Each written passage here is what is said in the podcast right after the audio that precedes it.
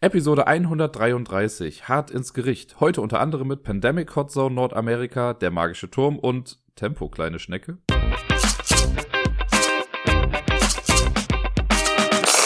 Hallöchen zusammen, hier ist wieder der Dirk vom Ablagestapel mit der neuesten Folge des selbigen Podcasts. Ich hoffe, es geht euch gut.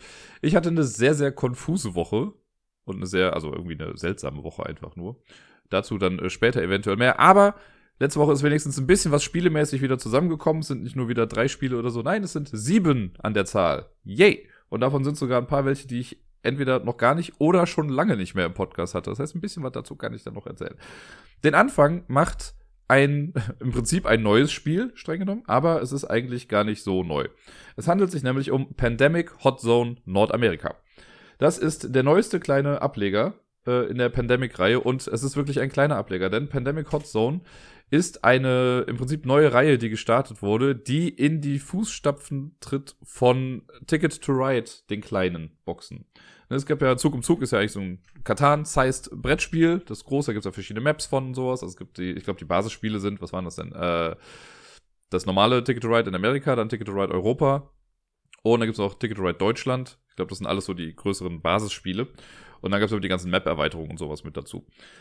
Und dann haben sie angefangen, vor Schlag mich tot, zwei, drei Jahren, die kleinen Versionen rauszubringen. Angefangen mit New York, also Ticket to Ride New York, dann kam Ticket to Ride London, jetzt kommt als nächstes, ich weiß gar nicht mehr, was es war, Ticket to Ride Amsterdam oder so, dann raus.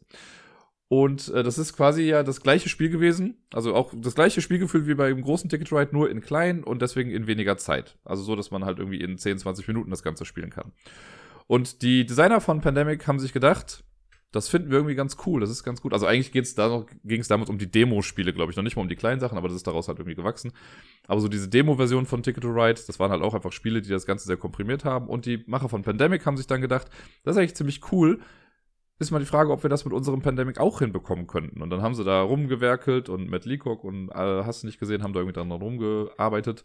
Und das Endresultat ist dann Pandemic Hot Zone Nordamerika geworden als erstes Spiel.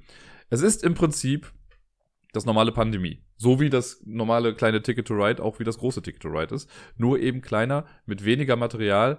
Alles ist ein bisschen komprimierter und deswegen kann man es auch schneller spielen. Ich habe äh, letzte Woche zwei Solo-Runden davon gespielt. Und ich glaube, keine der Runden hat länger als 20 Minuten gedauert. Ich schaue nochmal gerade nach, wie lange ich da dran saß. Einmal habe ich zwölf Minuten gespielt und das war das, wo ich verloren habe. Und das, was ich gewonnen habe, hatte ich in zehn Minuten durch. Jetzt bin ich auch natürlich ein bisschen erfahrener und weiß schneller, was ich irgendwie machen kann. Also ich muss ja nicht die Regeln mir großartig noch überlegen und habe so ein etwas besseres Auge, sage ich mal, für eine Karte in Pandemie. Äh, deswegen ging das was schneller, aber ich sag mal, länger als 20 Minuten braucht man dafür, glaube ich, nicht. Der Plan dafür, also ich gehe gleich noch ein bisschen mehr auf den Inhalt ein, der Plan dafür, so wie ich das verstanden habe, ist auf jeden Fall, dass es mehrere dieser kleinen Spiele jetzt geben wird. So ähnlich wie sie es mit Ticket to Ride machen. Ich gehe mal davon aus, wenn sie jetzt sagen, das erste ist Pandemic Hot Nordamerika, könnte natürlich noch Südamerika kommen, dann kann Europa kommen, Afrika, Asien, Australien. Das könnte ja alles, könnten so kleine Ableger davon sein. Ich weiß nicht, ob sie es dann wirklich so machen, aber warum eigentlich nicht? So, was ist jetzt großartig anders irgendwie im Vergleich zum großen Pandemie? Wie im großen Pandemie, also ich kann ja mal sagen, was gleich ist. Äh, man hat eine Karte, in diesem Fall nur von Nordamerika, und es brechen Krankheiten aus. Wir versuchen mit jeweils vier Aktionen pro Zug rumzureisen, Würfel wegzunehmen, also die Krankheiten zu bekämpfen und Gegenmittel zu finden. Sobald wir alle Gegenmittel gefunden haben, ist das Spiel gewonnen. Schaffen wir das nicht, also ist irgendwie ein Stapel leer, sind zu viele Ausbrüche da ähm, und so dann, oder von einer Farbe keine Würfel mehr im Vorrat, dann verlieren wir. Es ist kooperativ, also wir spielen alle gemeinsam gegen das Spiel, das heißt entweder alle gewinnen oder alle verlieren. So weit, so gleich. Die Unterschiede sind gar nicht so riesig, abgesehen natürlich von den offensichtlichen Größenverhältnissen. Es gibt jetzt zum Beispiel nur noch drei Farben. Ne, Im normalen Pandemie gab es ja äh, schwarz, rot, gelb und blau. und hier gibt es jetzt nur noch rot, gelb und blau als Krankheiten. Das heißt, man muss auch nur noch drei Gegenmittel finden. Äh, Im großen Pandemie war es so, dass in jeder Farbe zwölf Städte waren. Hier sind jetzt von jeder Farbe nur noch acht Städte da, also ne, quasi ein Drittel weniger. Und generell gibt es deswegen natürlich auch weniger Karten, weil vorher war es ja so, dass jede Stadt einmal im Spielerkartenstapel war und einmal im Infektionskartenstapel. Das heißt, jetzt sind es halt auch nur noch 24 Karten da drin. Es gibt vier feste Events, die immer mit drin sind. Da gibt es keine Variation. Es gibt vier Rollen. Die sind auch fix. Also man kann natürlich in anderen Konstellationen spielen so, aber es gibt nur vier Rollen. Und das sind hier der Arzt, der sich genauso spielt wie im äh, Hauptspiel. Es gibt äh, die Generalistin oder die Alleskönnerin, die hat halt fünf Aktionen. Also der Arzt kann halt Würfel schneller entfernen. Generalistin hat fünf Aktionen pro Zug. Es gibt den Logistiker, der andere Spieler bewegen kann. Das wurde hier ein kleines bisschen geändert. Hier ist das so, dass er entweder einen Spieler zu einem anderen Spieler in die Stadt stellen kann oder er kann einen anderen Spieler eine Stadt weit bewegen. Also anhand der Linie, quasi per Auto oder Fähre oder wie auch immer das da heißt, äh, kann er den einfach bewegen. Und dann gibt's auch die Forscherin, die kann für eine Aktion Karten an andere Spieler geben, auch in Städten, die gerade nicht zur Stadtkarte passen. Das geht aber nur in ihrem Zug als Aktion. Das ist keine passive Fähigkeit, wie es im Hauptspiel war. Im richtigen Pandemie ist es ja so, dass man auch von ihr Karten nehmen kann, wenn man selber dran ist, wenn man äh, in irgendeiner Stadt steht. Das geht hier jetzt nicht mehr. Das sind die vier Rollen. Ansonsten ist eigentlich alles gleich. Man hat jetzt schon nach vier Ausbrüchen verloren. Ja, und eigentlich war es das, soweit ich weiß. Man startet, es gibt, ach so, genau, es gibt keine Labore mehr. Es gibt nur noch eins in Atlanta, das CDC. Man kann keine weiteren Labore mehr bauen und man kann keine Krankheiten ausrotten. Das war ja im großen Pandemie so, wenn ich von einer Krankheit das Gegenmittel gefunden habe und dann alle Würfel vom Bord entfernt habe, dann ist die ausgerottet und kommt auch nicht mehr wieder. Hier kann sie immer wieder kommen. Und mit immer wieder meine ich halt innerhalb dieser 10 Minuten, in denen man spielt. Das ist jetzt nicht ganz so drastisch, würde ich mal sagen. Im normalen Modus, wenn man das einfach spielt mit den Vanilla-Regeln, ist das Ganze schon sehr simpel und sehr runtergebrochen. Ja, es gibt auch nur vier, oder nee, genau, es gibt nur drei Epidemien im ganzen Spiel, die sind auch immer mit drin. Man kann es nicht schwieriger machen, anhand der Epidemien zumindest. Eine Epidemie war ja dann, dass eine, äh, die unterste Karte vom Infektionskartenstapel gezogen wird, dann kommen in diese Stadt drei Würfel rein und die Karte kommt auf den Ablagestapel, alle Karten vom Ablagestapel werden gemischt und kommen wieder oben drauf, so dass die Städte, die schon mal infiziert waren, sich wieder erneut infizieren können. Davon gibt's halt nur noch drei. Und das ist relativ simpel, muss ich schon sagen. Also wie gesagt, ich habe das erste Spiel in zehn Minuten irgendwie gewonnen. Und da hatte ich auch, da hatte ich den Arzt und die Forscherin, wenn, nee, gar nicht war, Arzt und Alleskönnerin, die hatte ich dann.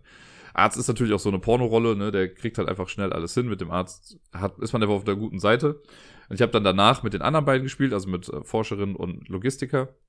Da habe ich dann knapp verloren. Allerdings habe ich da auch das kleine Modul mit reingenommen, das in Hot Zone Nordamerika mit drin ist. Und das finde ich wieder sehr, sehr cool. Also ich finde das Spiel an sich sehr cool, aber ich bin halt auch biased, was Pandemie angeht. Ne? Ich bin halt großer Pandemie-Fanboy. Das wisst ihr mittlerweile sehr wahrscheinlich. Äh, deswegen gibt's wenig, was ich bei so Spielen auszusetzen habe. Aber ich muss schon sagen, wer das große Pandemie hat und das jetzt irgendwie wegen großartigen Neuerungen holen will, braucht das nicht. Ne? Also wenn man mit dem Großen zufrieden ist und auch mit der Länge davon zufrieden ist, braucht man das kleine Pandemie nicht. Wenn man aber sagt, man möchte mal zwischendurch ein schnelles Pandemiechen spielen, dann ist das cool. Dann ist das echt ganz gut. Schnell aufgebaut, schnell gespielt, schnell weggeräumt. Hier drin gibt's jetzt noch das kleine Modul, nämlich die Krisenkarten. Und das ist was, das wünsche ich mir jetzt fürs große Pandemie. Ich hoffe sehr, dass sie das irgendwie mal, dass sie sich denken, das ist eigentlich eine ganz coole Erweiterung packen wir das doch nochmal ins Große rein. Und zwar sind das ähm, acht, nee, warte, es gibt, ich kurz überlegen, es gibt sieben Krisenkarten insgesamt. Die werden am Anfang gemischt. Und je nach Schwierigkeit, wie man es haben möchte, kann man entweder, man macht ja beim Setup drei kleine Stapel, in jeden wird eine Epidemiekarte rein gemischt und so, und die kommen dann eigentlich aufeinander. Wenn man mit den Krisenkarten spielt, kommen zusätzlich zu den Epidemiekarten in jeden Stapel noch entweder eine oder zwei Krisenkarten rein. Und das wird dann auch ganz normal gemischt, es wird aufeinander gestapelt und immer wenn eine Krisenkarte kommt, wird der Effekt halt abgehandelt. Das sind im Prinzip negative Events, die passieren. Das kann sowas sein wie Flugverbot. Man darf ab jetzt nicht mehr fliegen. Was ziemlich krass ist in Pandemie. Also auf der großen Map stelle ich mir das sehr hart vor. Die bleibt nicht dauerhaft draußen, die Karte. Sobald die nächste Krisenkarte kommt, kann man dann äh, wieder fliegen, aber dann ist halt was anderes drin. Dann kann es auch sowas sein wie, äh, es bricht, es gibt quasi noch eine Epidemie, das hatte ich jetzt in einem Spiel. Dann wird auch die unterste Karte genommen, da kommen drei Würfel rein und die Karte kommt auf den Ablagestapel. Das wird jetzt nicht irgendwie alles neu gemischt und so, aber man hat halt noch so einen Hotspot auf einmal. Oder so eine Hotzone. Äh, was hatten wir noch? Man darf keine Karten tauschen oder sowas, glaube ich. Oder der Infektionsmarker geht eins nach weiter, also der ne, geht weiter nach rechts. Oder in, man sucht sich einen Spieler aus und angrenzend in seiner Stadt kommt jeweils ein Würfel in der jeweiligen Farbe dann rein. So ein kleiner Mini-Ausbruch. Das ist ganz cool. Das hat das Ganze dann schon echt wieder ein bisschen komplexer gemacht. Und alleine deswegen würde ich auch sagen, ist es das schon fast wieder wert, das zu spielen. Wie gesagt, ich fände es ziemlich cool, wenn die jetzt sagen würden, ach komm, diese sieben Karten, das ist ja echt nicht viel. Und man kann es ja fürs große Pandemie, kann man es ja, genau, machst du zehn Karten oder so. Einfach ein kleines Paket mit zehn Karten rausbringen, was, keine Ahnung, lass es zwei Euro kosten. Geht dann an einen guten Zweck oder so. Oder das als kleine Promo äh, auf der nächsten Messe dann einfach mal mit rausgeben. Das würde das normale Pandemie echt bereichern. Das ist so eine minimale kleine Änderung, die das Spiel unberechenbarer macht. Weil viele sagen ja auch, ja gut, Pandemie irgendwann, nachdem so die ersten zwei Epidemien durch sind, weiß man ja schon, welche Städte kommen, worauf man achten muss. Es ist natürlich immer so ein kleiner RNG, also ein bisschen Random-Faktor mit drin.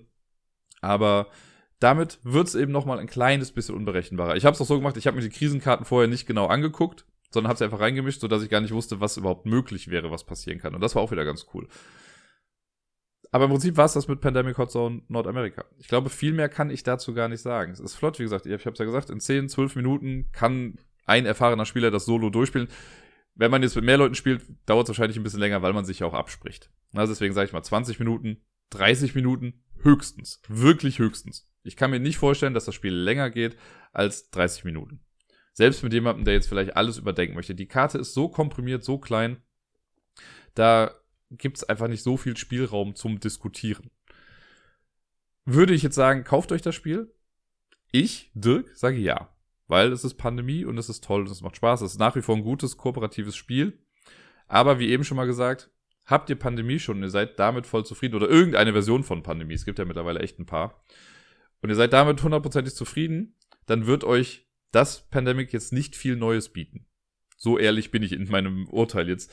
Aber ich selber sage, ja, ich find's cool und ich als Fanboy werde mir wahrscheinlich auch alle weiteren Hot Zones holen, die dann so im Laufe der Zeit noch rauskommen. Am Freitag war meine Schwester mit meiner Nichte zu Besuch und wir haben auch ein kleines Spiel gespielt mit ihr. Also das haben sie mitgebracht, hatten sie sich, glaube ich, in der Bücherei ausgeliehen, das machen die immer mal wieder. Und dieses Mal war es der magische Turm. Ein äh, nettes kleines Kinderspiel, man könnte fast sagen, es ist ein asymmetrisches Kinderspiel, was ich ganz cool finde, weil mir das so in der Form zumindest noch gar nicht untergekommen ist. Ich müsste jetzt hart überlegen, ob es noch andere gibt. Weil hier ist es so, also eigentlich ist es ein ganz simples Spiel. Es gibt, äh, auf dem Spielfeld sind so verschiedene Felder mit so kleinen Kuhlen drin.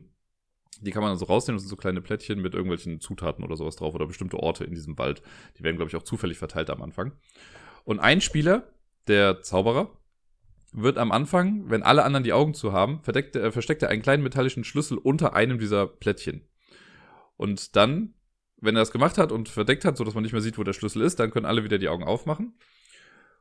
Und der Zauberer an sich, der startet quasi außerhalb des Spielfelds. Der muss erst einen kleinen Weg gehen, bis er aufs Spielfeld kommt. Die andere Spielfigur, Robin, glaube ich, heißt der hier, die startet schon auf dem, äh, auf einem von vier Startfeldern auf dem Board. Und diese Spielfigur wird sich geteilt von allen anderen Spielern. Das heißt, es gibt, egal wie viele spielen, immer nur zwei Spieler, aber es ist immer Zauberer gegen Robin. Dann geht's los, dann gibt's zwei Würfel, die gewürfelt werden. Auf einem Würfel, der zeigt dann an, ob der Zauberer zuerst geht oder ob Robin zuerst geht. Das ist einfach ein sechsseitiger Würfel mit dreimal blau, dreimal rot drauf. Blau ist immer der Zauberer, rot ist Robin. Und auf dem anderen Würfel sind auf einer Seite immer zwei Zahlen drauf. Das kann sowas sein wie eine blaue 4 und eine rote 2. Und das heißt dann einfach, wenn ich also wenn der Zauberer dran ist, ich habe den Zauberer gespielt in dem Spiel, dann geht's, äh, darf ich mit dem Zauberer vier Felder gehen und Robin darf dann zwei gehen. Aber im Prinzip geht es nur darum, wer zuerst gehen kann und so. Also es ist halt schon gleichmäßig gemacht, aber ja, so ein bisschen Zufall, wer jetzt wie viel eigentlich gehen kann. Halt Roll and Move. Und da kommen wir gleich schon zu meinem nächsten Problem.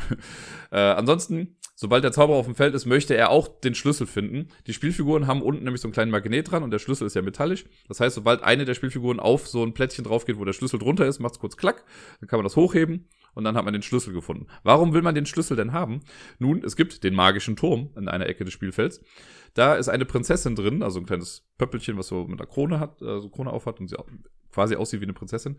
Die wird in so einen Turm gesteckt, der so einen ähnlichen Mechanismus hat wie der Klackpirat, wenn ihr den noch kennt. Äh, es wird so runtergedrückt mit so einer Sprungfeder. Und dieser Turm hat sechs Seiten. Ich meine, es sind sechs. Äh, und man kann den Schlüssel an jeder Seite reinstecken. Und wenn man ihn in die richtige Seite reinsteckt, dann wird so eine kleine Mechanik ausgelöst und die Prinzessin springt nach oben. Man muss das natürlich ausprobieren. Das heißt, man spielt so lange Trial and Error mäßig, bis man das richtige Loch gefunden hat hat man, also wenn ich jetzt zum Beispiel den Schlüssel finde und ich weiß ja als Zauberer, wo der Schlüssel ist, ne, sobald ich auf dem Spielfeld bin, kann ich da schnell hingehen und versuche einfach schneller da zu sein als Robin. Dann äh, nehme ich den Schlüssel, stecke den in ein Loch rein. Wenn es klappt, wenn sie hochspringt, yay, habe ich gewonnen. Wenn nicht, wird alles wieder resettet. Das Plättchen, wo der Schlüssel drunter lag, wird rumgedreht, sodass man weiß, da darf es jetzt nicht mehr sein. Aber ansonsten ist alles genau wie das gleiche. Man versteckt den Schlüssel, alle gehen wieder auf die Startposition und man spielt wieder von vorne. Das ist das ganze Spiel an sich erstmal ganz okay. Das war auch nicht verkehrt, das Spiel. Es erfordert aber schon so ein bisschen äh, ja, Konzentrationsgabe, sag ich mal, weil man muss natürlich, also die Kinder oder die Spieler an sich, müssen sich schon merken, okay, wo war ich jetzt schon, wo bin ich schon lang gegangen? Ähm, ein Problem, das wir zum Beispiel hatten, also es kann auch daran liegen, dass meine Nichte vielleicht einfach ein bisschen konzentrationsmäßig gerade nicht auf der Höhe war. Aber die hat dann mit meiner Schwester zusammen im Team gespielt. Und das heißt, man wechselt sich einfach immer ab und bewegt dann Robin. Und meine Schwester, ehrgeizig wie sie ist, wollte natürlich auf Teufel komm raus gewinnen. ich natürlich auch. Und dann hat sie die Figur halt irgendwie ein paar Felder weit bewegt. Und als meine Nichte dann dran war, ist die halt über stellenweise die gleichen Felder nochmal gegangen. Was halt an sich ja nicht sinnvoll ist, weil man spielt ja im Team und wenn äh, Spieler A schon ein Feld ausgeschlossen hat, muss ja Spieler B nicht nochmal drüber gehen. Und das, glaube ich, wenn man so auf unterschiedlichen Leveln ist, ohne jetzt Alpha-Spielermäßig zu werden und den Kindern zu sagen, so, du musst jetzt aber da lang gehen, finde ich das, glaube ich, ein bisschen schwierig. Vor allen Dingen, wenn man dann, wenn, man, wenn ich mir noch überlege, dass man drei Leute auf der Seite, klar, das soll vielleicht auch so ein bisschen das Ganze äh, anfeuern, dass man kooperativ spielt und sich vielleicht abspricht. Aber das, da, kann, da sehe ich einfach so ein bisschen Potenzial, dass das nicht immer gut funktioniert. Die andere Rolle, der Zauberer, der hat es meiner Meinung nach einfacher. Ne, man muss am Anfang, glaube ich, sind zehn Felder oder so, die man erst gehen muss, bevor man überhaupt aufs Spielfeld kommt. Und dann muss man immer noch zu dem Schlüssel gehen. Aber es ist ja, äh, naja, ich weiß halt dann trotzdem, wo der Schlüssel ist. Und ich kann den Schlüssel entweder immer komplett auf die andere Seite des Spielfelds stellen und laufe dann schnell dahin in der Hoffnung, dass ich halt besser würfle oder dass die Zahlen das besser hergeben. Oder ich verstehe, ich habe es einmal so gemacht, da habe ich den Schlüssel kackendereist direkt neben die Spielfigur gesteckt, weil ich mir dachte, ja gut, die werden nicht davon ausgehen, dass der, dass der da jetzt ist. Und es war wirklich so in den, ich weiß nicht, wie viele Runden wir gespielt haben, dann vier oder fünf. Ich glaube, es waren vier. In den vier Runden habe ich alle Schlüssel gefunden. Es war nicht einmal so, dass die den Schlüssel gefunden haben, sondern ich habe ihn immer gehabt und habe dann immer Trial and Error halt einfach mal nur in das falsche Loch im Turm gesteckt und musste wieder zurückgesetzt werden. Und das ah, finde ich auch fast ein bisschen schade, dass das halt dann so ein Trial and Error einfach. Also es ist halt ein großer Zufallsfaktor. Ich klar, wenn man das jetzt großartig taktisch planen könnte, wäre das nicht mehr so das Kinderspiel wahrscheinlich. Aber das finde ich als Erwachsener dann schon wieder so ein bisschen frustrierend. Und in meiner, also meiner Meinung nach sind Kinderspiele ja auch erst dann richtig gut, wenn Erwachsene sich nicht runterdummen müssen, um mitzuspielen. Also klar, was habe ich jetzt für ein gutes Beispiel für so ein Kinderspiel? Keiner, Stone Age Junior.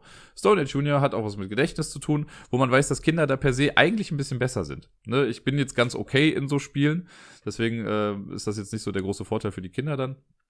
Aber das fand ich halt echt ganz nett. Stone Age Junior ist für mich nach wie vor eines der besten Kinderspiele, die es so gibt. Weil es eben, es hat ein bisschen Zufall mit drin am Anfang, aber man lernt nach und nach ein bisschen mehr und gerade, also ich habe auch schon gegen Kinder da verloren. Das macht einfach Spaß. Hier ist es halt so, selbst, also ne, ich, viermal war ich irgendwie besser und hab's trotzdem erstmal nicht geschafft, weil ich halt einfach mal nur durch Zufall dann das falsche Loch getroffen habe. Kann man sich ein bisschen dran aufhängen. Was halt noch schade, das habe ich eben gesagt, dieses Roll and Move ich werde damit nicht mehr so wirklich warm. Ne, klar, Kinderspiele, da ist das noch so das Standardkonzept, ja, ich würfel und gehe so viele Felder vor. Aber das ist, wenn du halt scheiße würfelst, würfelst du scheiße. Ne? Wenn jetzt, wenn fünfmal die Seite kommt, wo man selber nur zwei Felder gehen kann und der andere vier Felder, ist halt einfach ein bisschen blöd, dass das durch den Zufall ist. Und das ist mir schon ein bisschen wieder zu viel Zufall. Wenn eins davon weg wäre, ne, wenn man sagt, okay, man darf, wenn man dran ist, drei Felder weit gehen, no matter what, und es ist nur die Frage, wer geht zuerst, das fände ich okay. Wenn dann der Turm zufäll zufällig bleibt, okay. Oder andersrum, den Turm kann man irgendwie taktisch, ne, also es ist nicht so ein Zufallsding, ob man das jetzt schafft oder nicht. Dafür ist aber dann das Laufen Zufall. Fände ich auch wieder okay. Beides ist mir persönlich ein bisschen zu viel in so einem Spiel. Ich mache da jetzt natürlich eine ganz große Sache drauf. Es ist liebevoll gestaltet, es ist schön, die Mechanik an sich funktioniert super mit dem Magnet und dem Schlüssel und so. Das will ich gar nicht runtersprechen. Aber mein favorisiertes Kinderspiel wird es erstmal nicht. Am Samstag war der Deni nach langer, langer Zeit endlich mal wieder zu Besuch. Durch die ganze Corona-Kacke ging das ja irgendwie alles nicht. Aber jetzt haben wir mal gesagt, komm, also zwei Haushalte dürfen sich ja treffen. Two households, both aligned in dignity. Na, wer weiß, woher es ist? Shakespeare, ganz genau. Ähm, und da war er mal da und wir waren erst ein bisschen spazieren und dann haben wir nachmittags so ein bisschen was gespielt und ein Spiel auf die Schnelle, um ihm das mal zu zeigen, war Nope, das Kartenspiel. Das habe ich ja schon mal vor drei Monaten oder so hier im Podcast gehabt. Da habe ich das ein paar Mal gespielt und äh, wir hatten irgendwie über einfache Kartenspiele gespielt und ich meinte hier, das ist halt relativ simpel und ja, da haben wir dann drei Runden von gespielt, ein Best of Three. Ich weiß gar nicht mehr. Ich glaube, Deni hat alle drei gewonnen. Ich habe an dem Abend, äh, also an dem Tag generell nicht viel gewonnen. Aber die wichtigsten Spiele habe ich gewonnen. Oder das wichtigste Spiel. Naja. Äh, nope, nochmal ganz kurz für die, die es nicht kennen. Einfaches Kartenspiel geht in die Richtung wie Uno, sage ich mal. Man hat eine Kartenhand und macht damit was. Äh, man will Karten, also man muss Karten spielen, aber hier ist halt der große Twist. Man möchte seine Karten nicht loswerden. Man gewinnt, wenn man der Letzte ist, der noch Karten auf der Hand hat. Auf den Karten sind Zahlen drauf von 1 bis 3 und entweder es, besteht es aus einer Farbe oder aus zwei Farben eine Karte. Und wenn ich jetzt eine Karte hinlege, angenommen eine rote 1, heißt das, der nächste Spieler in der Reihe muss eine rote Karte abwerfen. Ganz egal, was da drauf ist, aber sie muss rot sein. Und die muss er dann abwerfen. Angenommen, er legt dann eine Karte weg, auf der eine 2 drauf ist und sie ist rot und grün. Dann muss der nächste Spieler zwei Karten, die entweder beide rot sind oder beide grün sind, abwerfen. Wenn man das nicht kann, sagt man Nope und zieht eine Karte. Wenn man dann kann, muss man wieder ablegen. Wenn man dann nicht kann, äh, ist der nächste dran. Und so kriegt man halt dann nach und nach Karten. Es gibt noch so ein paar Aktionskarten, äh, drei Stück an der Zahl. Eins ist einfach nur eins, okay, wenn ich die Karte spiele, musst du das machen, was da drunter liegt. Dann gibt's eine Karte mit so einem Finger, da kann ich halt sagen, wie viele Karten der andere in dieser Farbe dann abgeben muss. Und es gibt die Neustartkarte, da muss der nächste Spieler einfach eine Karte abwerfen, egal was für eine. Und das war's im Prinzip. Wer zuerst, also wer keine Karten mehr hat, hat verloren. Und sollte man mit mehr als zwei Leuten spielen, spielt man halt so lange, bis nur noch einer Karten hat. Das war's im Prinzip. Das ist Nope. Das funktioniert gut. Ich kann nochmal betonen, das ist mir da jetzt nochmal aufgefallen, dass ich finde, dass Nope sehr gut produziert ist. Ne, da ist kein, kein Plastik irgendwie in der ganzen Sache mit dabei. Das ist am Anfang, glaube ich, nur durch so kleine Sticker irgendwie zugemacht, die Box. Und die Kartenpacks sind nicht extra verschweißt, sondern die haben so eine Papierbanderole noch irgendwie drumrum. Also sehr nachhaltig produziert, finde ich sehr, sehr cool. Aber mehr kann ich jetzt zu Nope auch nicht sagen. Ich finde, es ist ein okayes Kartenspiel für mal so zwischendurch. Als nächstes haben wir drei Runden Nova Luna gespielt. Ich hatte mir nämlich gedacht, dass das äh, Deni gefallen könnte und ich weiß gar nicht mehr, was sein finales Urteil in der ganzen Geschichte war, aber ich glaube, er fand es okay und gut. Ich meine, wir haben drei Runden davon gespielt. Wenn er es jetzt total scheiße gefunden hätte, hätten wir wahrscheinlich nicht dreimal gespielt. Äh, die erste Runde hat er gewonnen, zweite Runde habe ich gewonnen und dann haben wir das Best of Three quasi vollständig gemacht, dann hat er leider gewonnen. Mein Urteil zu Nova Luna bleibt. Ich finde, es ist okay. Würde es das Spiel des Jahres gewinnen, könnte ich es verstehen. Das ist halt so ein Spiel, habe ich jetzt nochmal gemerkt, so ein bisschen wie, ich habe das damals, glaube ich, gesagt, bei Humboldt's Great Voyage auch so ein Spiel, wo man das Gefühl hat, das könnte auch vor zehn Jahren schon rausgekommen sein oder vor 15 Jahren. Einfach vom Stil her, auch jetzt gerade in dem Fall von den Illustrationen, die halt ja schon so ein bisschen zeitlos sind, weil da einfach nicht viel drauf ist. Ähm, nur im Gegensatz zu Humboldt's Great Voyage, der, wo ich sagen würde, das hätte auch besser in die Zeit gepasst damals, würde ich sagen, Nova Luna ist schon so eine Art, also hat Potenzial, so ein zeitloser Klassiker zu werden. Äh, nimmst du, dass es halt, selbst wenn es vor zehn Jahren rausgekommen wäre, würde man das heute wahrscheinlich immer noch spielen. Ich habe jetzt auch ein paar Leute gehört, die gesagt haben, die finden das total blöd und das ist denen zu abstrakt und irgendwie gar keinen Spaß an der Geschichte. Ich finde es aber ganz cool. Es wurde, äh, ich weiß gar nicht mehr, ich glaube, der Ben vom Brettspielblog war das. Der hat gesagt, dass er das so unaufregend findet. Dass da halt nicht so viel Spannendes passiert. Jeder Puzzle hat so ein bisschen vor sich hin. Ich fand aber im Zweispielerspiel zumindest, das habe ich jetzt da gesehen, da haben wir halt auch wirklich geguckt, dann noch so am Ende, okay, wenn ich jetzt das nehme, dann kannst du das nehmen und das will ich aber haben. Und da kommen schon coole taktische Überlegungen mit hinzu. Das ist, glaube ich, auch direkt wieder egal, wenn man es mit mehr als zwei Leuten spielt, aber im Zweispielerspiel fand ich, kann man schon relativ taktisch spielen. Ja, da ich letztens erst vor zwei, drei, vier, fünf Wochen äh, etwas länger über Nova Luna gesprochen habe, werde ich jetzt nicht mehr groß auf die Details eingehen. Ne, man hat Plättchen, die ausliegen, man versucht die zusammenzupuzzeln und Aufträge auf diesen Plättchen zu erfüllen. Jeder hat 20 Scheiben vor sich und auf diese Aufträge, wenn man die erfüllt, kommen Scheiben drauf. Wer zuerst keine Scheiben mehr hat, der gewinnt. Und das war bei uns beides also ich glaube, das erste Spiel war relativ knapp, das zweite habe ich dann recht deutlich gewonnen und das dritte war auch wieder arschknapp. Also hätte, Danny musste echt Teil für Teil abgehen und gucken, welches er jetzt nimmt, damit er gewinnt, weil hätte er nicht gewonnen, hätte ich gewonnen. Also dann hätte ich es noch schaffen können. Und äh, ja, so hat er dann einen Zug vorher dann gewinnen können. Das fand ich aber ganz nett, fand ich ganz gut. Es ist ja äh, schön, wenn sowas dann doch spannend ist und man nicht das Gefühl hat, so, okay, ich hatte einfach keine Chance die ganze Zeit. Ich habe nichts, eine Sache irgendwie hinbekommen. So viel heute zu Nova Luna. Mehr sage ich dazu nicht. Aber es gefällt mir. Sollte es Spiel des Jahres werden, finde ich es okay. Mein geheimer Favorit jetzt mittlerweile ist dann doch eigentlich My City, aber da komme ich später nochmal zu. Äh, in einer anderen Folge, nicht mehr heute, weil diese Woche habe ich My City doch nicht gespielt. Dann ist es endlich passiert. Ich konnte mal The Search for Planet X mit einer menschlichen Person spielen. Ich habe es äh, Deni erklärt und so, und dann haben wir es gespielt. Ja, was soll ich sagen? Es funktioniert. Es ist erstaunlich, wie gut die, äh, also der AI-Gegner, den man mit der App dann hat, wie gut der einen anderen Spieler simuliert. Das fand ich dann doch krass irgendwie, weil ich hatte jetzt nicht das Gefühl, dass das Spielgefühl ein großartig anderes ist, ob ich jetzt gegen Deni spiele oder gegen den äh, Computergegner. Man muss natürlich ein bisschen, man hat selber ein bisschen mehr Verwaltungsaufwand, weil man halt die Spielfigur des Computergegners und so bewegen muss. Man muss öfter irgendwie klicken. Und wenn ich jetzt gegen den menschlichen Spieler spiele, habe ich halt mehr Zeit für mich, um Überlegungen zu machen. Klar, im Solospiel habe ich sowieso keinen Zeitdruck. Aber das war eigentlich ganz gut, weil wenn ich meinen Zug gemacht habe, dann habe ich halt meine Sachen notiert und habe so ein bisschen überlegt. In der Zeit hat Deni dann seinen Zug gemacht und so. Ne? Da muss ich, bringt ja, also man kann sich das notieren, was die anderen Gegner machen, aber der Sinn davon hat sich mir noch nicht so hundertprozentig erschlossen. Zumindest nicht in der Standardversion. Ich verstehe schon, ne, wenn ich jetzt irgendwie weiß, okay, Deni hat irgendwie dreimal nach Kometen gesucht oder nach Asteroiden gesucht und dann kommt die Theoriephase und er setzt irgendwo was hin, dann kann ich davon ausgehen, dass das wohl ein Asteroid sein wird, weil er nichts anderes erforscht hat bisher.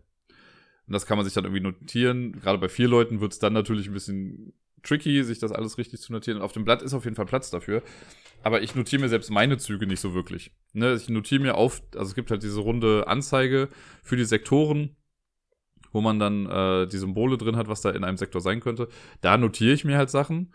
Und wenn ich was brauche, dann schreibe ich das noch irgendwie daneben. Aber dieses ganze Blatt ist für mich größtenteils ungenutzt schon fast. Für mich hätte fast dieses runde Ding einfach nur gereicht. Diese, dieser Hauptsektor, bla. Naja, und wir haben dann ganz gut gespielt. Und dieses Mal hatte ich aber, glaube ich, ein bisschen Glück auch mit den Hinweisen, weil ich bin relativ, ich hatte nach der ersten Runde wusste ich schon, okay, hier sind die beiden Kometen. Dann wusste ich relativ schnell, okay, da sind die vier Asteroiden und dann gab es die Conference, wo man noch ein bisschen was über Planet X erfährt und dann hatte ich es im Prinzip schon. Also lass es mal fünf, höchstens sechs Züge gewesen sein, die ich brauchte, um rauszufinden, wo Planet X ist. War schon ganz cool. Den jetzt nicht so gefallen. Das ist aber auch einfach nicht so seine Art Spiel. Er braucht, also, weil das halt auch so ein, man, jeder werkelt halt so ein bisschen vor sich hin in dem Spiel. Ne? ist jetzt nicht so, dass man da großartig interagieren kann. Äh, man kann aufpassen, was die anderen machen. Und auch in der Theoriephase kommt man sich ja noch so ein bisschen ins Gehege. Aber alles in allem deduziert ja jeder für sich selbst. Finde ich aber okay. Also mir persönlich macht das nichts aus. Ich finde das total gut. Was wir dieses Mal gemacht haben, wir hatten jetzt auch beide die App. Das hat soweit ganz gut funktioniert. Ne? Ich habe das Spiel gestartet, habe dann einen Gamecode bekommen, den hat Deni bei sich eingegeben und dann war er quasi in dem gleichen Ding drin. Ähm, ich weiß immer noch nicht hundertprozentig. Also gut, ich kann verstehen, warum jeder sein eigenes Handy haben sollte. Weil ganz zu Beginn des Spiels soll jeder Spieler sagen, von wo er startet. Es gibt halt so, ne, die vier Symbole an den Kanten und jeder kriegt ja auch ein, ein kleines Blatt, was darauf ausgerichtet ist. So, wenn ich auf das Blatt gucke und bei mir ist die 12 oben, dann ist auf meinem Blatt auch die 12 oben und Deni saß mir gegenüber. Das heißt, bei ihm ist die 12 dann unten und auf seinem Blatt ist die 12 auch unten. Ähm, und man klickt dann am Anfang auf seine Sichtweise und kriegt dann noch irgendwie Hinweise. Ich weiß jetzt nicht hundertprozentig, ob wir die gleichen Hinweise bekommen haben. Das kann nochmal sein, dass man die irgendwie anders bekommt. Aber abgesehen davon spielt es eigentlich keine Rolle, ob ich jetzt auf meinem Handy eingebe, okay, suche in dem und dem Sektor und nenne mir das Ergebnis. Und dann gebe ich mein Handy einfach weiter. Oder ob halt jeder das auf seinem Handy macht. Das ist so ein bisschen wie mit äh, Alchemisten. Das ist ja auch so. Theoretisch kann jeder sein eigenes Handy haben, wenn alle den gleichen Gamecode haben, dann kann man halt die Sachen, kann jeder für sich scannen. Man kann aber einfach ein Handy haben und das rumgeben. Das erschließt sich mir noch nicht so hundertprozentig, warum jetzt jeder sein eigenes Handy haben sollte. Außer vielleicht aus Hygienegründen. Äh, ja. Aber es hat funktioniert. Auch zu zweit klappt es ganz gut. Jetzt muss ich es nochmal irgendwann mit mehr als zwei Leuten spielen. Mal gucken, wie so das große Multiplayer-Game ist. Aber mir persönlich gefällt The Search for Planet X einfach sehr, sehr, sehr gut. Kann ich nicht anders sagen. Dann haben wir, ganz erwachsen wie wir sind, drei Runden Tempo kleine Schnecke gespielt. Ich habe mir das Spiel mal bestellt, weil ich dachte mir irgendwann, ich weiß, es ist noch viel zu früh, aber hey, let's face it, ich brauche schon mal Kinderspiele. Äh, und irgendwann Tempo kleine Schnecke war so ein Spiel, mit dem ich halt auch aufgewachsen bin. Und deswegen dachte ich mir, das wäre doch ganz cool, weil das mal so ein Spiel ist, was schon mal hier ist, was man dann irgendwann mal mit dem Miepel vielleicht spielen kann. Und äh, ja, das war dann hier, also ich habe es an dem Tag auch irgendwie erst geschickt bekommen, hat es dann ein Paket, dann dachten wir, ach komm, wir machen das jetzt einfach mal. Und meine Fresse habe ich vergessen, wie dünn das Regelwerk ist und was man eigentlich macht. Ne, Tempo Kleine Schnecke. Für die, die es nicht kennen, Tempo Kleine Schnecke ist ein wunderbares Kinderspiel. Man hat so eine kleine Rennbahn, also ein kleines Brett. Da kommen sechs Schnecken drauf in verschiedenen Farben, kommen aufs Startfeld. Die wollen alle zum Salat. Auf der anderen Seite, das sind, glaube ich, zehn Felder insgesamt oder so. Es gibt zwei Würfel. Auf den Würfeln sind jeweils die sechs Farben drauf. Und wenn man dran ist, würfelt man mit beiden Würfeln und bewegt die jeweilige Schnecke, die dann gewürfelt wurde, um ein Feld nach vorne. Also wenn es blau und grün gewürfelt wurde, geht die blaue und die grüne Schnecke jeweils ein Feld nach vorne. Dann ist der nächste dran und so weiter und so fort. Es gewinnt der Spieler, der die erste Schnecke ins Ziel bringt. Das war's. Der, der so würfelt, dass die letzte, die erste Schnecke reinkommt, der hat gewonnen. Da hat man gewonnen. Ganz einfach. Es gibt nicht irgendwie sowas wie, okay, ich bin grün und ich möchte, dass grün ins Ziel kommt oder so. Nein, einfach wer, wer das Spiel beendet, hat gewonnen. Was an sich eine sehr komische, naja, also finde ich seltsam. Aber okay. Wir haben es natürlich äh, direkt für uns ein bisschen erwachsener gemacht. Wir haben gesagt, okay, ich bin die grüne Schnecke, because of reasons. Deni war die pinke Schnecke. Und dann wurde gewürfelt und wir haben halt geguckt, wer von unseren beiden Schnecken zuerst ins Ziel kommt. Meine hat es nicht einmal als erstes ins Ziel geschafft, ist, glaube ich, immer als letztes ins Ziel gekommen. Dann haben wir in der dritten Runde gesagt, komm, wir machen jetzt mal, es ist ja Tempo kleine Schnecke, wer kommt als letztes ins Ziel? Derjenige gewinnt dann. Ratet mal, wessen Schnecke katapultmäßig nach vorne geschossen ist, um als erstes ins Ziel zu kommen. Ganz genau. Die grüne fucking Schnecke. Naja.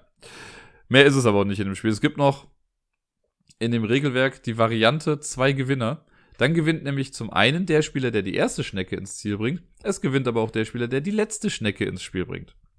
Was das Spiel halt einfach, einfach nur verlängert und nicht mehr macht. Naja. Für so ein Kinderspiel ist es ja ganz schön. Es ist ja auch aus dieser Reihe von äh, Ravensburger hier meine ersten Spiele. Da soll jetzt noch nicht ein riesig krasses Regelwerk irgendwie hinterstecken. Und ich weiß aber noch, dass ich es halt wirklich echt oft gespielt habe als Kind. Und deswegen fand ich das schön, dass das hier Einzug gefunden hat. Aber mehr soll es dazu jetzt auch erstmal nicht geben.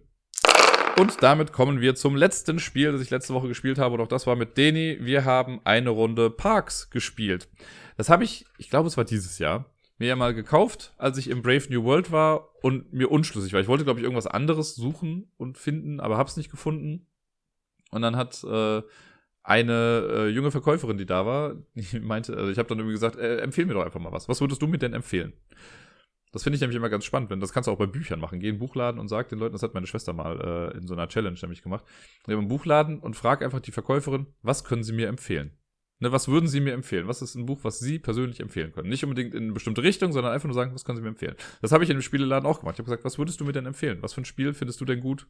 Ne, was würdest du mir jetzt so auf die Schnelle in die Hand drücken? Und dann hat sie Parks genommen. Meinte Parks, sieht schön aus, gut produziert, geiles Inlay, äh, relativ simple Regeln und ja. Dann habe ich das mitgenommen, hab gesagt, okay, auf deine Verantwortung und fand es ja dann auch echt ganz gut. Und äh, habe seitdem aber nur einmal gespielt und jetzt aber nochmal mit Deni, weil er das jetzt auch hat. Das kam jetzt auf Deutsch raus letztens.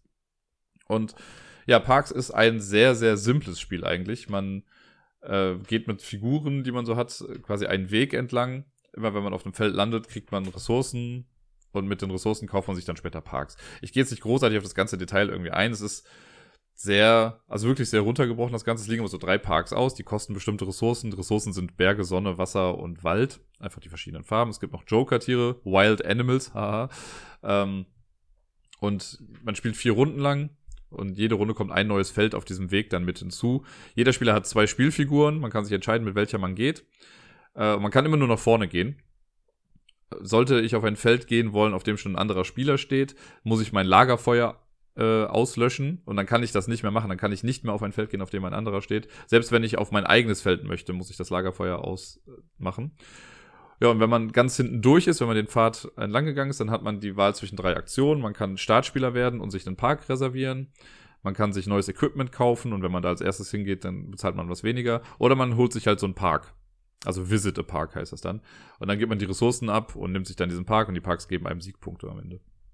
Wenn man, ähm, es kommt dann irgendwann dazu, dass alle Spieler schon im Ziel sind und nur noch einer hinten ist. Wenn man der Einzige ist, der noch eine Spielfigur auf dem Park hat, muss man sofort ins Ziel. Dann darf man nichts mehr machen. Das heißt, man will auch nicht zu sehr trödeln und der Letzte sein. Und andersrum kann man halt andere auch ein bisschen dazu zwingen, dass sie nichts mehr machen können, weil man, wenn man einfach ins Ziel geht. Ja, ansonsten gibt's noch, also es gibt diese Ausrüstungskarten, die einem entweder extra Ressourcen geben oder Sachen günstiger machen. Die haben halt verschiedene Effekte. Es gibt, äh, man kriegt zu Beginn des Spiels, kriegt man so kleine Geheimaufträge, die man versucht zu erfüllen. Ich hatte einen, dass ich am Ende auf meinen Parks, die ich besucht habe, so und so viele Wassertropfen haben muss und Fotos machen möchte. Fotos, es gibt eine Kamera, damit kann man dann Fotos machen äh, im Spiel. Jedes Foto gibt einem nochmal einen Punkt. Und ja, ich glaube, im Großen und Ganzen war es das schon. Das ist wunderschön produziert, ich kann es nicht anders sagen. Es ist auch ein echt nettes Spiel. Ich glaube, richtig gut oder interessant wird es erst mit mehr als zwei Spielern in dem Fall. Weil hier ist das so, ja, okay, du machst einen Zug, dann überspringe ich dich, du überspringst mich. Manchmal landet man auf dem gleichen Feld. Aber es ist sehr vorhersehbar. Irgendwie das Ganze. Und ich glaube, wenn man mit drei oder vier Leuten spielt, oder sogar, ich glaube, das kann man zu fünft spielen, dann ist ein bisschen mehr Chaos auf der Strecke. Und man muss, also man kriegt dann nicht mehr alles, was man möchte. Und ich glaube, dann sind die Punkte auch nicht mehr so hoch. Das stelle ich mir da wieder ein bisschen spannender vor. Das heißt, irgendwann muss ich mal gucken, dass ich eine etwas größere Runde dafür zusammenbekomme und das dann nochmal testen kann. Aber das Spiel macht auch so nichts falsch. Bei manchen Sachen frage ich mich halt so, okay, warum, also diese ganze Mechanik mit der Kamera, dass die dann an, am Anfang an den anderen Spieler geht und nur wer dahin geht, kann das da machen. Also da hätten hier und da die Regeln ein bisschen klarer sein können. Das wäre sowas gewesen. Es gibt so ein kleines Token für die Kamera. Wer das halt hat, darf Fotos günstiger machen. Das steht halt in den Regeln, aber das steht, glaube ich, nirgendwo auf dem Board, wenn mich nicht alles täuscht. Dann gibt's halt die Kamera-Action oder so. Es hätte einfach auf dieses Kameratoken, könnte einfach draufstehen, wer das hat. Macht eins, also darf halt günstiger Fotos schießen oder so. So als kleine Player Aid. Das ist da halt nicht mit drauf. Aber okay. Das ist hier Nitpicking auf äh, niedrigem Niveau. Ansonsten macht Parks schon Spaß. Also wir hatten schon Spaß natürlich. Ich habe zwar verloren, 36 zu 30 war, glaube ich, der Endstand. Ähm, aber ich, ich war unterhalten. Ist aber auch kein Spiel, was ich jetzt jeden Tag auf den Tisch bringen würde. Dafür ist es mir dann doch wieder ein bisschen zu seicht. Es geht weiter mit der Top 100 und ich habe es ja letztes Mal schon gesagt, wir waren mit der ersten Hälfte durch. Das heißt, ab jetzt kommt die obere Hälfte. Alles ab Platz 50 und heute im Detail Platz 50 bis 41. Und ich habe festgestellt, in dieser, allein in diesen zehn Spielen sind, ich glaube, drei Spiele, ja, es sind drei, die ich alleine letztes Jahr kennengelernt habe oder im letzten Jahr insgesamt. Eigentlich ziemlich krass. Aber das sind halt Spiele, die, ich, die einen guten Eindruck bei mir hinterlassen haben anscheinend. Ich fange aber mal an bei Platz 50. Und Platz 50 ist Covert oder Covered. Ich weiß gar nicht genau, wie man es hundertprozentig ausspricht. Ich glaube, Covered ist es. Ähm, Covered ist ein Spiel von Kane Klenko, Kane Klenko. Der Typ, der auch Fuse gemacht hat und das äh, Pandemic-Würfelspiel, also das äh, schnelles Einsatzteam und Proving Grounds und so. Der kann sehr gut Solo-Würfelspiele und sowas machen. Hat aber mit Covered ein Multiplayer-Spiel gemacht das sehr, sehr cool ist. Das Ganze hat so ein Spion-Thema. Das kann man so ein kleines bisschen vernachlässigen, aber es ist trotzdem schön umgesetzt dem Spiel. Man hat so Agenten, die man über so eine Weltkarte schickt oder eine Europakarte schickt in dem Fall. Und man sammelt Gegenstände ein, versucht Aufträge zu erfüllen. Also eigentlich so an sich Standardkost, ne? Man versucht die richtigen Gegenstände zu bekommen und seine Leute in die richtigen Städte zu positionieren, um dann sagen zu können, ja, ich habe einen Auftrag fertig gemacht. Das Ganze hat aber so eine ein bisschen Worker Placement mit Würfeln am Anfang. Man hat, glaube ich, sechs Würfel am Anfang. Die würfelt man. Da sind die Zahlen von eins bis sechs drauf. Und wenn man dran ist, dann muss man seine Würfel platzieren. Äh, und es gibt vier Aktionsfelder. Und die Würfel, die ich dann habe, also wenn ich jetzt eine Eins habe, kann ich halt sagen, gut, ich gehe jetzt auf Aktion B und mache da, leg den Einer-Würfel da drauf. Und ab da darf man nur noch angrenzend an bestehende Würfel setzen. Das heißt, wenn die 1 steht, kann ich nur eine 6 oder eine 2 hinlegen. Oder wenn die 2 schon liegt, kann ich die 1 und die 3 hinlegen. Also immer so da dran. Und damit, weil man halt auch sieht, was die anderen gewürfelt haben, kann man schon so ein bisschen taktisch überlegen, wenn man weiß, okay, der nächste Spieler braucht eigentlich oder braucht das Aktionenfeld für Beende eine Mission, hat aber keine 6 und keine 2, ja, dann setze ich doch eine 1 rein, weil dann wird er das nicht machen können. Oder muss halt eine andere Aktion machen, um seinen Würfel äh, umzudrehen. Manchmal gibt es so kleine Token, die man dann bekommt, dann kann man auch nochmal einen Würfel ändern. Ist schon ganz cool gemacht. Zudem gibt es noch, also die, die Phase ist so, dass man zuerst, ähm, als erstes platziert man die Würfel, dann macht man so ein Code-Breaking-Ding. Es gibt so ein kleines Zahlenspiel quasi, wo man versuchen kann, Codes zu knacken, um auch nochmal Gegenstände zu bekommen. Auch ganz nett gemacht. Und dann benutzt man die Aktion, die man hat. Und damit kann man halt dann Leute bewegen, Karten ausspielen, Karten nehmen äh, oder halt Aufträge fertigstellen. Und das Spiel ist dann vorbei, sobald ein Spieler, ich glaube, sieben Aufträge fertig hat und dann werden die Siegpunkte gezählt und man hat gewonnen.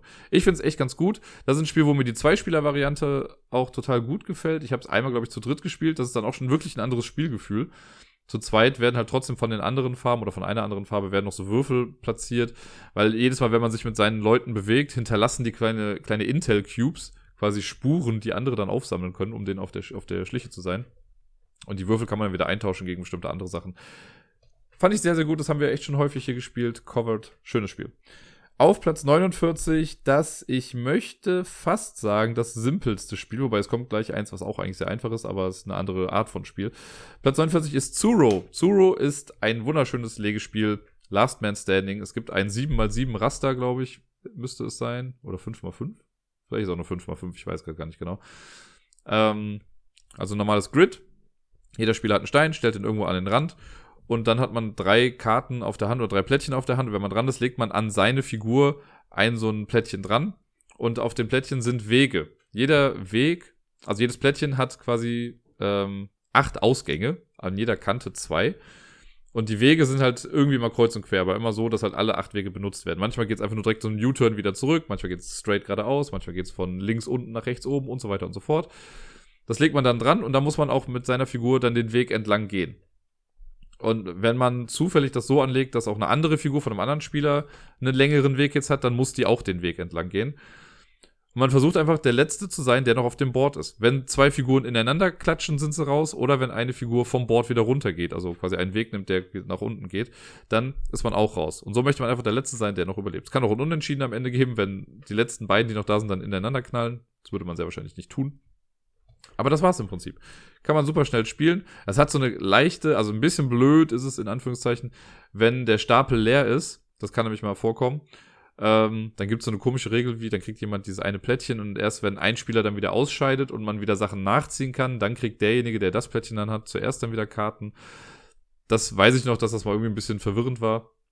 Äh, aber ansonsten mega simpel. Hinlegen, bewegen, fertig. Es gibt ja mittlerweile noch zwei weitere Teile davon, Zero of the Seas und irgendein anderes, Zero of Fire, of Phoenix, keine Ahnung. Äh, aber das normale Zero finde ich sehr, sehr cool und sehr hübsch auch anzusehen.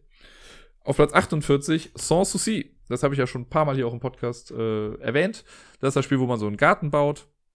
Haben wir damals auf der Messe gespielt, fand das ganz cool, da war es dann ausverkauft. Irgendwann später habe ich es dann mal über Ebay noch gefunden.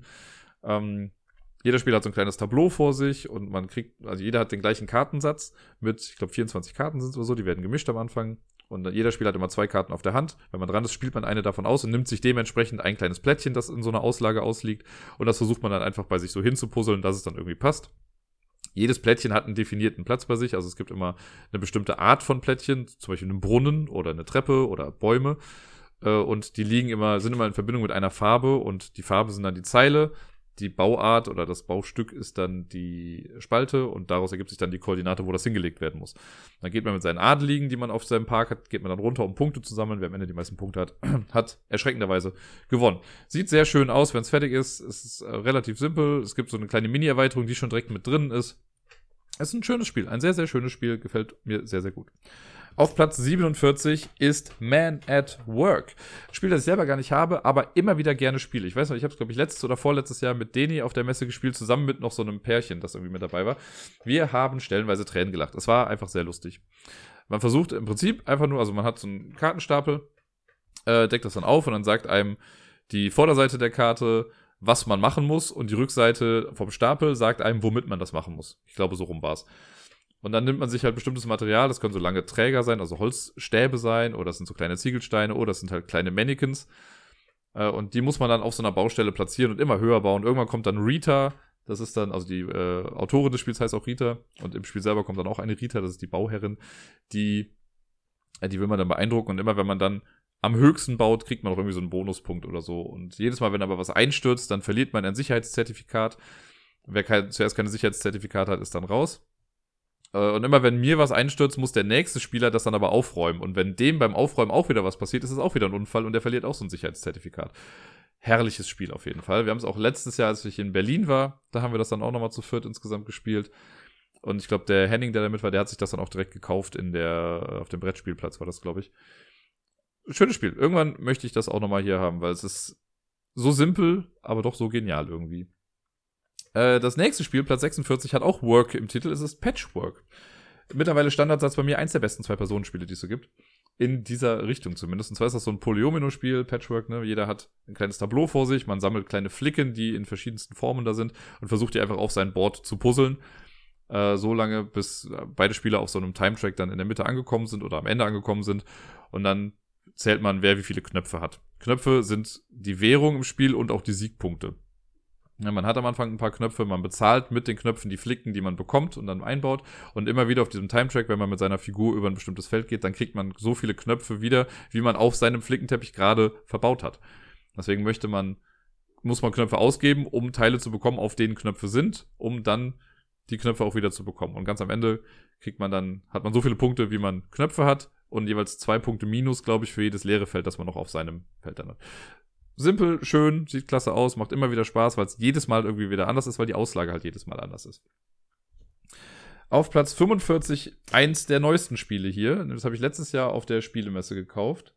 Für mich ist übrigens immer noch, wenn ich sage, letztes Jahr fühlt sich das so an, als hätten wir gerade immer noch Februar oder März und es ist noch gar nicht so lange her. Wenn ich mal bedenke, dass wir jetzt schon Juni haben und die nächste Messe theoretisch ja schon in vier Monaten wieder wäre, ist das schon ein bisschen krass. Aber letztes Jahr auf der Spielemesse habe ich mir The Magnificent gekauft. Ein sehr schön aussehendes Spiel. Also mir gefällt der Grafikstil nach wie vor total gut. Ähm, das, das, Thema an sich ist austauschbar, aber trotzdem passt hier meiner Meinung nach ganz gut, gerade in Verbindung mit dem Design. Man hat so eine Art Wanderzirkus und versucht äh, Zauberer und Shows irgendwie auf die Bühne zu auf die Beine zu stellen und auf die Bühne zu stellen. Hat auch so ein bisschen Puzzle-Faktor noch mit drin, weil man so ein, das kleine Camp quasi ausbaut dann damit. Ähm, am Anfang werden so ein paar Würfel gewürfelt und man kann sich die Würfel dann nehmen und auf bestimmte Sachen legen und es ist, also es wäre jetzt zu komplex, das alles zu beschreiben. Äh, ich habe es schon zwei, dreimal im Podcast auch gehabt. Könntet ihr, ihr könntet quasi zurückgehen und versuchen, die Folgen zu finden, in denen ich darüber gesprochen habe. Aber ansonsten sage ich euch, es ist ein sehr, sehr tolles Spiel. Das ist von äh, dem Typen, der Typin, ich weiß gerade gar nicht genau, ob es ein Autor oder eine Autorin war oder beides, äh, die auch Santa Maria gemacht haben. Santa Maria fand ich auch sehr schön. Hatte ich das nicht auch letztens noch irgendwie in der Top 100? Ich weiß es nicht mehr. Ähm, klappt wunderbar, ist ein mechanisch wunderbares Spiel. War, glaube ich, auch auf der Boardgame Geek Buzz auf Platz 1 damals auf der Messe. Ich gebe da sonst nicht so viel drauf und ich habe das auch schon vorbestellt, bevor ich das überhaupt wusste. Äh, aber ja, das, scheint, das macht viel richtig auf jeden Fall, dieses Spiel. Jetzt wollte ich gerade hier auf Stopp-Aufnahme drücken. Ich weiß nicht warum. Okay, wir machen weiter. Auf Platz 44, eins der besten Zwei-Personen-Spiele, das es so gibt. Tagi. Tagi ist äh, ja mittlerweile schon, ich weiß gar nicht wie alt, hat erst vor kurzem noch eine Erweiterung bekommen. Es, und es ist nach wie vor ein, ein super gutes Spiel, das super gut funktioniert. Es ist perfekt gut gealtert. Man kann es heute noch genauso spielen wie vor zehn Jahren und man findet es nicht langweilig irgendwie. Bei Tagi gibt es so eine Auslage aus drei mal drei Karten oder vier mal vier Karten. Ja, kann sein, dass vier mal vier sind.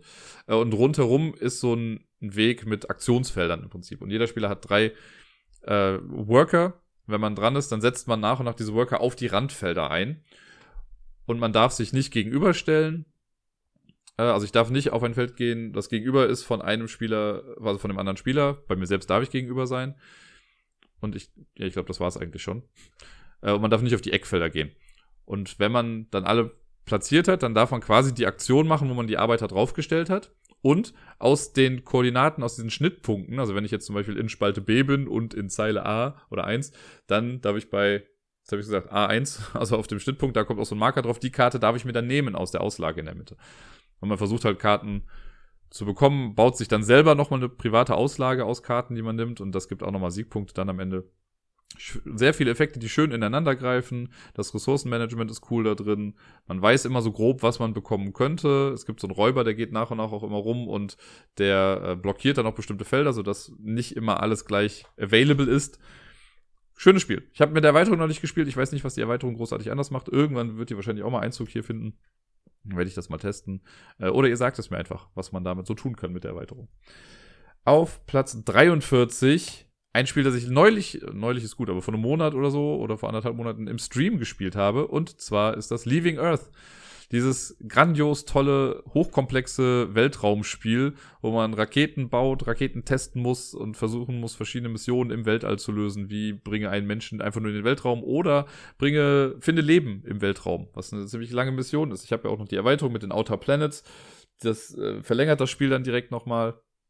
Man hat jede Runde irgendwie, ich glaube, was war es, 20 Millionen äh, zur Verfügung, die man dann ausgeben kann. Man kann das nicht sparen. Das heißt, man muss aber so gut wie möglich eigentlich alles ausgeben.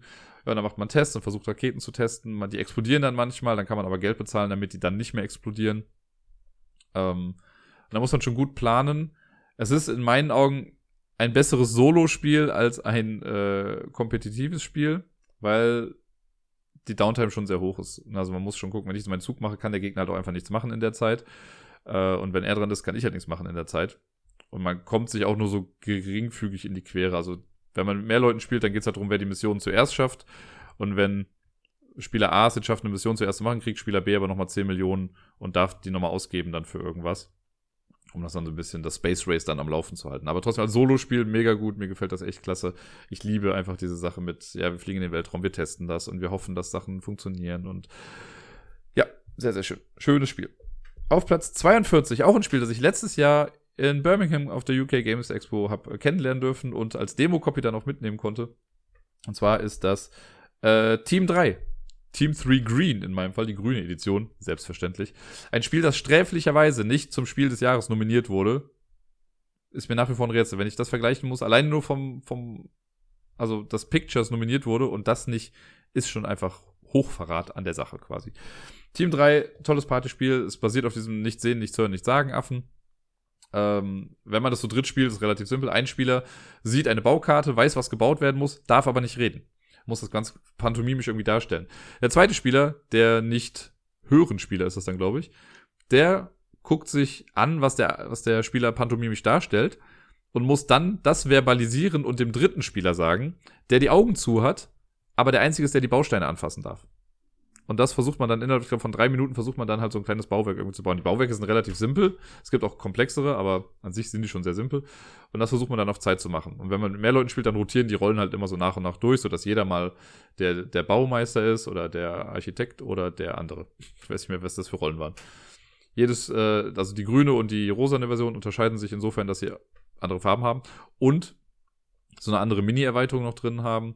Man kann das auch in Teams spielen, also man kann zwei, also zwei Teams gegeneinander spielen oder man macht eine große Runde.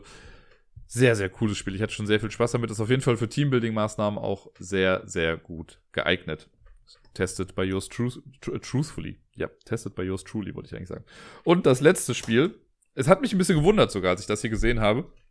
Weil ich mache das ja immer mit dieser Ranking-Engine und sage dann, ja, ich muss immer nur zwei Spiele gegeneinander gestellt bekommen und dann sagen, welches würde ich jetzt gerade eher lieber spielen oder welches finde ich besser. Und auf Platz 41 ist ein Spiel gekommen, das ich eigentlich noch gar nicht fertig habe. Es ist Betrayal Legacy.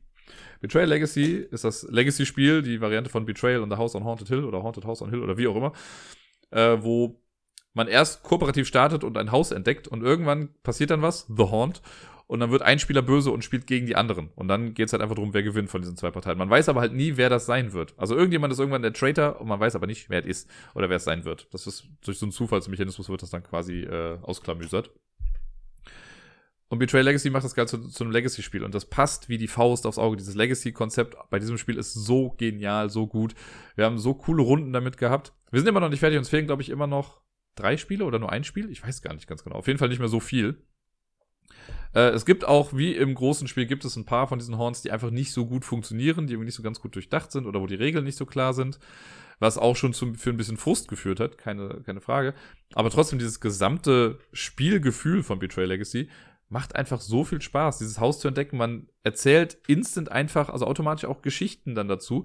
Wenn ich halt mit der kleinen sechsjährigen Figur dann da irgendwie rumlaufe und die dann mit der Axt irgendwelche Leute umbringt, das lädt halt dazu ein, sich irgendwelche Geschichten dazu auszudenken. Und dann muss man ja auch hinten auf die Sachen, schreibt man dann, wie Leute ums Leben gekommen sind und so. Sehr, sehr gut und äh, ja, mit das eins der stimmigsten Legacy-Spiele, die es so gibt. Und das war's mit der Top 100 für heute, die Plätze 50 bis 41. Nächste Woche geht's dann mit den Plätzen 40 bis 31 weiter. Und sonst so? Tja, letzte Woche war mal wieder Lampalooza am Montag. Und das war sehr spaßig. Ich äh, durfte wieder mitspielen. Der Wookie hat moderiert und wir hatten dieses Mal einen Special Guest, der Matthias, der liebe Matthias, war mit am Start und war der Champion vom Bayer. Der Bayer war nämlich im Urlaub und konnte selber nicht antreten. Und da hat er dann gesagt, Mathis, mach du das Ganze doch mal. Bring it home. Spoiler, he didn't. Äh, ich habe mal wieder gewonnen. Ich, also ich bin auch langsam satt zu sagen, es tut mir leid. Nein, es tut mir nicht leid, ich habe gewonnen. Fair and square. Ich gebe halt auch alles. Ich bin halt, ja, ich bin ehrgeizig. Mir wird jetzt schon gesagt, ich bin sowas wie der FC Bayern äh, der Lampalooza oder der Lampengemeinde. Und naja, was soll ich sagen, jetzt, jetzt fahre ich diesen Zug auch. Jetzt springe ich da drauf auf, dann ist es halt so. Und ich bin jetzt schon so arrogant und cocky in der Geschichte und mein großes Ego hat jetzt äh, beschlossen, sollte ich nächste Woche gewinnen, also heute werde ich ja nicht gewinnen, weil ich bin ja nicht da, aber sollte ich nächste Woche gewinnen, dann kommt danach Folge 13 und Folge 13 wird irgendwie, ich weiß noch nicht wie, aber irgendwie unter dem Motto stehen, alle gegen Dirk. Dass ich irgendwie sage, okay, ihr spielt jetzt im Team gegen mich. Und mal gucken, ob das dann klappt, ob ihr mit vereinten Kräften es schafft, gegen mich zu gewinnen. Das ist eine sehr cocky Aussage, ich weiß. Und wenn ich verliere, ist auch okay. Wenn ich aber gewinne, würde ich sagen, ist mein Platz zementiert. Dieses Mal habe ich gemerkt für Lampelusa, es ist echt, also ich komme an meine Grenzen in Sachen Spiele erfinden. Also Spiele ausdenken. Erfinden ist ja nicht so, dass ich jetzt irgendwas das Rad neu erfinde oder so, aber mir Spiele auszudenken, die man halt gut benutzen kann in Lampelusa. Ich bin ganz froh, der Krimi-Master, der Steff, der hat mir schon ein paar Ideen gegeben. Da muss ich mal gucken. Also von den drei Ideen, die ich von ihm bekommen habe, ist jetzt eine mit drin. Die simpelste, würde ich sagen. Weil die anderen äh, insgesamt, denke ich, so passen. Ich will ja auch gucken, dass das einigermaßen balanciert ist, das Ganze, also ausbalanciert, dass nicht nur Quizspiele zum Beispiel kommen, aber auch nicht nur Spiele mit irgendwelchen Gimmicks. Heute mal schauen. Heute ist so eine Wildcard-Runde. Ich weiß nicht ganz genau, ob es passt oder so. Dafür habe ich mir was Nettes einfallen lassen, einen kleinen Twist, den ich jetzt noch nicht verraten möchte, weil es könnte ja sein, dass einer von den Jungs sich das noch irgendwie vorher anhört. Äh, es wird aber auf jeden Fall lustig. Und sehr wahrscheinlich werde ich zum ersten Mal ein Spiel wiederholen, was ich schon mal hatte. Aufmerksame Zuhörer wissen oder äh, Gucker wissen vielleicht, welches es dann sein wird. Aber ansonsten heute Abend, also am Montag, 20 Uhr auf Twitch. Guckt mit rein. Heute gibt es auch ein bisschen Zuschauerbeteiligung wieder. Das äh, könnte lustig werden. Ja, dann, äh, was war sonst so? Ja, ich habe ja schon gesagt, die Woche war so ein bisschen weird. Eigentlich so die letzten anderthalb Wochen hatte, also ohne Namen zu nennen. Ähm, aber es gab einfach ein bisschen Streitgespräche und so Gedöns und das äh, hat so die Grundstimmung ein bisschen gedrückt irgendwie die Woche. Irgendwie war das alles nicht so klasse und viel im Kopf, was, also viele Gedanken und, weiß nicht, ich will nicht sagen falsche Entscheidungen, das war es nicht, aber Sachen, die auf einmal Auswirkungen hatten, die man sonst vielleicht so nicht, äh, die man gar nicht so auf dem Schirm hatte. Naja, es war alles ein bisschen seltsam. Ähm, und durchwachsen. Dafür war der Abschluss dann aber schön. Also ich hatte gestern am Sonntagabend, ich hatte einen sehr, sehr schönen Abend. Äh, das hat das Ganze dann doch nochmal nach oben gehoben und so insgesamt geht's in eine gute Richtung. äh, ich fand das aber ganz schön. Ich war jetzt letzte Woche, war ich äh, auch wieder häufiger bei Twitch und so und am Sonntag, nee, am Freitagabend dachte ich mir so, komm, ich mach mal was, worauf ich gerade Bock habe. Das war halt auch so ein Tag, wo ich glaube ich so, das klingt immer so hart, als wäre ich mega depressiv, aber da hatte ich halt so quasi meinen Tiefpunkt der Woche. Und ich wollte das aber nicht eigentlich. Ne? Ich mag es halt nicht, eigentlich schlecht gelaunt zu sein. Ich bin jetzt niemand, der sich in seinem Leid eigentlich suhlt oder so. Ne? Ich bin ja eigentlich ein optimistischer Mensch und sehr positiv gestimmt. Und dann habe ich gesagt, okay, ich muss das einfach in andere Bahnen lenken. Äh, und ich kann das immer ganz gut, indem ich äh, Musik mache oder Musik schreibe und sowas. Und dann habe ich gesagt, komm, wir schreiben einen Song. Das haben wir dann auf Twitch gemacht für, ich weiß nicht, dreieinhalb Stunden, vier Stunden oder so. Haben wir dann erst eine Stunde lang uns ein Free Instrumental rausgesucht, also irgendwas, was man halt benutzen darf auf YouTube. Äh, es wurde dann so ein Ed Sheeran-Style-Ding. Und dann habe ich dazu, haben wir noch gefragt, ob auf Deutsch oder auf Englisch. Und die Community konnte halt mitmachen. Die Leute, die mit dabei waren, da ist einer, Higo, der war die ganze Zeit mit dabei. Der hat dann sogar den Refrain dafür geschrieben. Das war so ein Community-Ding. Ich habe den, den Rap-Text dann geschrieben. Mit Hilfe auch von den anderen, die dann immer sowas reingeworfen haben, wie mach das doch so und mach das so. Das war echt ganz nett. Und dann haben wir innerhalb von diesen dreieinhalb Stunden, haben wir dann quasi äh, den ganzen Text zusammengepackt. Und ich habe das dann noch zweimal quasi im Stream gesungen, in Anführungszeichen. Das war jetzt nicht perfekt. Äh, auf das lange, langfristig gesehen möchte ich es nochmal richtig hier in Audacity aufnehmen und Wookie würde dann wahrscheinlich den Refrain nochmal einsingen, sodass wir dann quasi ein Lied haben. Und das finde ich ganz gut. Das war, das hat auf jeden Fall meinen Tag sehr bereichert und ich mag es halt einfach kreativ zu sein und am Ende dann noch zu sagen, zu sehen, was man dann irgendwie gemacht hat. Das hat mich sehr erhellt, das Ganze. Das war gut. Man sollte in das Lied nicht zu viel reininterpretieren, einfach auch aus dem Grund, weil der Refrain ja zum Beispiel auch nicht von mir ist und so, ne? Und das, irgendwann waren wir in so einer bestimmten Richtung drin und dann bin ich darauf einfach aufgesprungen und habe das dann zu Ende äh, gemacht quasi. Aber es war cool. Ansonsten auf Twitch, was war noch so? Ich habe oft äh, die Marble Races gemacht, ne, dieses Marbles on Stream. Das ist echt ganz lustig. Da muss man nicht viel für machen. Jeder kriegt eine Murmel, die läuft eine, eine Bahn runter und wer zuerst im Ziel ist, hat gewonnen. Man kann nichts beeinflussen. Ja, nicht.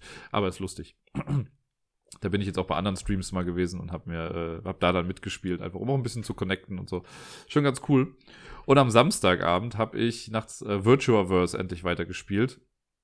Das ist dieses äh, sehr cool aussehende, quasi in so einer Retro-Optik gehaltene Point-and-Click-Adventure. Und meine Fresse, ey. Wir haben bestimmt am Anfang anderthalb Stunden oder so in einer Location verbracht, weil wir halt nicht weitergekommen sind. Oder ich nicht weitergekommen bin. Das ging schon hart an die Substanz und es war echt so ein bisschen nervig, weil man irgendwie dachte, ey, was muss ich denn jetzt noch machen? Und das war dann ein bisschen schade. Das hat auch so ein bisschen den Gesamteindruck des Spiels leider dann ein bisschen gedrückt, weil wir wussten alle, was zu tun ist. Wir wussten alle, was wir machen sollten. Aber es ging nicht, weil ich davor eine Aktion schieben sollte, die dann erst freigeschaltet hat, dass man das machen konnte. Und das war jetzt nicht so was wie im Sinne von, ja, du musst halt die Tür erst aufmachen, bevor du durchgehst. Und weil nur weil ich weiß, dass ich durch eine Tür durch muss, kann ich schon verstehen, dass ich nicht durch die Tür durch kann, wenn ich nicht alles dafür habe. Nee, ich hatte alles, aber ich musste mir quasi erst auf einem Computer noch Sounddateien anhören, damit mein Ingame-Charakter dann versteht, was denn jetzt zu tun ist. Und das fand ich halt ein bisschen blöd. Das hat echt lang gedauert, das Ganze rausgezögert.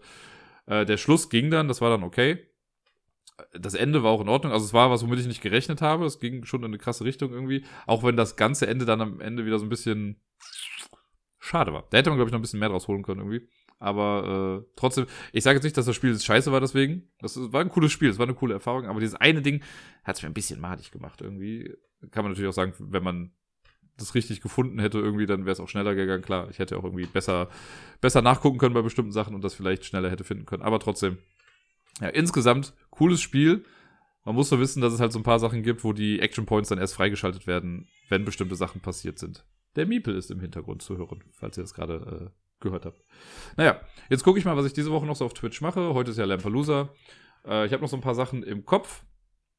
Und ab nächste Woche werde ich dafür auch erstmal ein bisschen mehr Zeit haben sogar noch. Da komme ich aber später nochmal drauf zurück. Ja, ansonsten, was sonst ist gar nicht mehr so viel eigentlich. Ich habe äh, mit Erschrecken festgestellt und mit Freude dann auch, dass nächste Woche, Freitag und Samstag, schon das Audiocamp ist. Das ist so eine kleine Mini-Veranstaltung, quasi so eine Art Online-Seminar, wo ich mich angemeldet habe. Da machen, glaube ich, irgendwie an die 100 Teilnehmer mit. Und ein paar von uns, das sind alles so, ich glaube, Podcaster oder Leute, die irgendwie in dem Dunstkreis von Podcasts was äh, damit zu tun haben. Und da werden halt so Vorträge dann gehalten und Seminare abgehalten über die äh, über Podcasts und bestimmte Themen aus der ganzen Geschichte. Und man konnte halt auch selber sagen, man möchte einen Slot haben und dann was machen. Habe ich gemacht. Ich habe mich das mal getraut. Ich weiß, ich bin kein Profi in Sachen Podcast. Ich mache das Ganze jetzt zwar seit fast drei Jahren. Das heißt aber nicht, dass ich da jetzt total die Ahnung habe. Ich kann nur sagen, wie ich es halt mache. Ne? Mein, wie mein Setup funktioniert, wie es für mich funktioniert. Und mich interessiert das total mal zu hören, was andere machen oder was andere dazu zu sagen haben. Da sind echt spannende Themen mit dabei. Mein Thema, das ich haben werde, ist äh, gekommen, um zu bleiben wie aus Hörern eine Community wird. Das, da will ich gar nicht sagen, dass ich da voll der Profi drin bin. Ich weiß, dass ich da auch noch voll Nachholbedarf habe und Sachen besser machen kann. Äh, aber ich möchte darüber gerne halt diskutieren. Ich möchte gerne wissen, was Leute dazu denken, die sich das irgendwie anhören. Ich bin mal gespannt, ob überhaupt Leute sich das anhören wollen. Zu meinem Zeitslot gibt es noch einen anderen ähm, Vortrag. Und weiß ich, vielleicht sagen ja auch alle, nö, dann möchte ich jetzt dahin gehen und mir das gar nicht anhören oder so, was das der Dirk dazu sagen hat oder was er da in den Raum stellen möchte. Aber mal gucken. Vielleicht wird's ja ganz nett. Und ansonsten, äh, ja, das ist dann komplett online. Das sollte eigentlich, wäre das eine physische Veranstaltung gewesen, aber jetzt durch Corona und so wurde dann gesagt, wir machen das komplett über Zoom. Das ist bestimmt ganz cool. Ich bin sehr gespannt und werde dann nächste Woche Montag davon berichten, wie es denn so war. Und jetzt habe ich nur noch zwei Sachen äh, auf der Agenda stehen. Das eine ist, äh, wir haben einen neuen Podcast gestartet aus, aus einer Laune heraus, weil irgendwie war das die letzte Isle of Lamp Podcast-Folge. Da ist, oder die vorletzte, ich weiß gar nicht genau, ob das jetzt die von Donnerstag war. Kann sein, dass die von Donnerstag war. Da hat äh, irgendwie was bei der Aufnahme am Anfang nicht gepasst, weil die das über Skype aufnehmen wollten. Oder so. Und die haben, äh, nee, gar nicht wahr, die haben über, die haben über Sprachnachrichten, haben die irgendwie das, das Intro aufgenommen. Und dann wurde in den Raum gestellt, hm, kann man damit eigentlich einen ganzen Podcast aufnehmen? Ja, kann man. Haben wir jetzt gemacht. Wir haben jetzt quasi den kompletten Isle of Lamp Jungs, also äh, Sebi, Wookie, Bayer, Robert, Matthias und ich haben jetzt nochmal eine eigene WhatsApp-Gruppe gemacht, die Voicemails. Und der Bayer ist mit dem Namen äh, um die Ecke gekommen und ich finde ihn genial.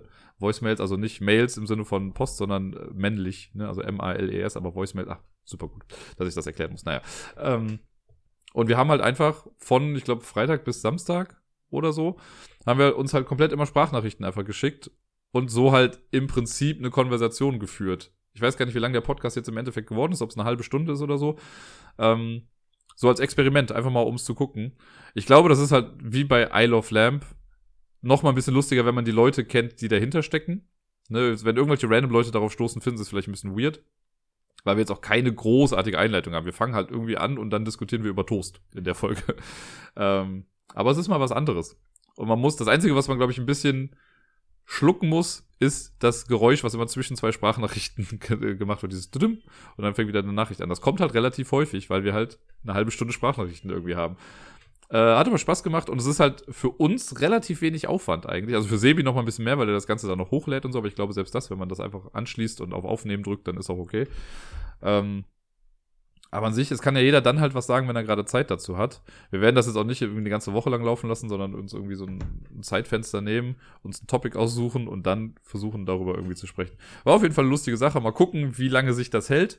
Aber so als erstes Experiment kann ich euch nur sagen, hört es euch doch einfach mal an. Ist eine relativ lustige Geschichte, wie ich finde, und zeigt, dass es auf jeden Fall in der Theorie funktioniert. Und damit bin ich eigentlich durch. Ich mache noch den Standardschluss, nämlich mit Coffee. Es waren wieder zwei nette Menschen da, zwei Wiederholungstäter, könnte man sagen. Zum einen hat äh, der Helmut äh, hat bei Coffee was dagelassen und sich äh, bedankt für all die tollen Sachen, die ich mache. Ich kann immer nur sagen, danke, dass ihr die Sachen, die ich mache, toll findet.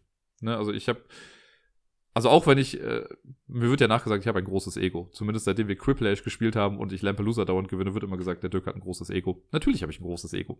Ne, habe ich schon mal gesagt. Ich sitze jede Woche vor einem Laptop und laber eine Stunde lang in der Hoffnung, dass sich das jemand anhört, weil ich denke, irgendwen könnte es ja interessieren. Da muss man, glaube ich, ein großes Ego für haben. Aber trotzdem gibt es auch oft Sachen, wo ich mir denke, pff, guckt sich das irgendjemand an? Ne, ist das irgendwie irgendwas?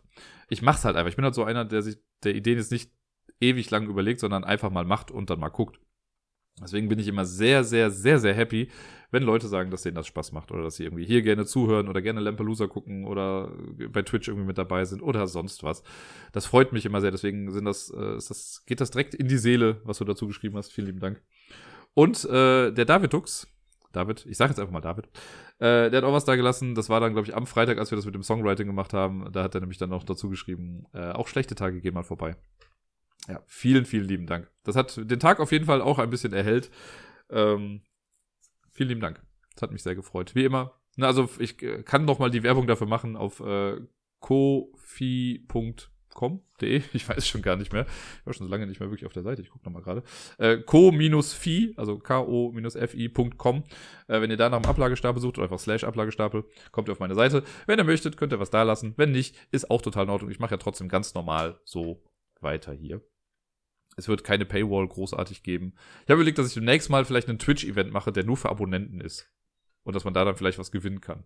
Aber sonst, man kann es sich trotzdem angucken, man kann da nur nicht mitmachen. Aber so viel dazu. Das soll es jetzt erstmal gewesen sein. Ich wünsche euch allen eine wundervolle Woche. Äh, spielt viel, bleibt gesund, Bleibt anständig. Guckt heute Abend bei Lampalooza zu, wenn ihr möchtet, oder holt es nach. Ihr könnt es entweder mal auf Twitch gucken noch für zwei Wochen oder äh, ich lade es dann ja ein paar Tage später immer noch auf YouTube dann hoch. Ich muss halt jetzt Twitch exklusiv sein, da ich jetzt ein Affiliate-Gedünster bin. Zumindest was die Live-Inhalte angeht. Das heißt, später kann ich es bei YouTube dann nochmal hochladen. Das soll es gewesen sein. Ich sag bis nächste Woche und ciao.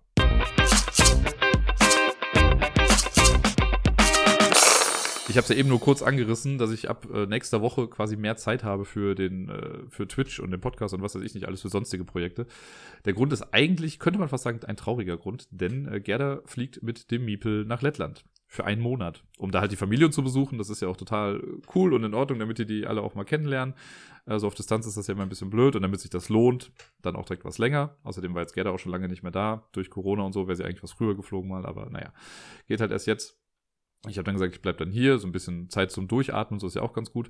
Aber ich bin sehr gespannt, wie das so wird, weil äh, ja, es ist ja doch schon alles sehr, sehr äh, Miepel fokussiert hier und spielt ja einfach einen sehr, sehr großen Teil jetzt in dem Leben. Und wenn sie dann nicht da ist, bin mal gespannt, ab wann ich merke, dass sie mir sehr fehlt. Wahrscheinlich Sonntagabend.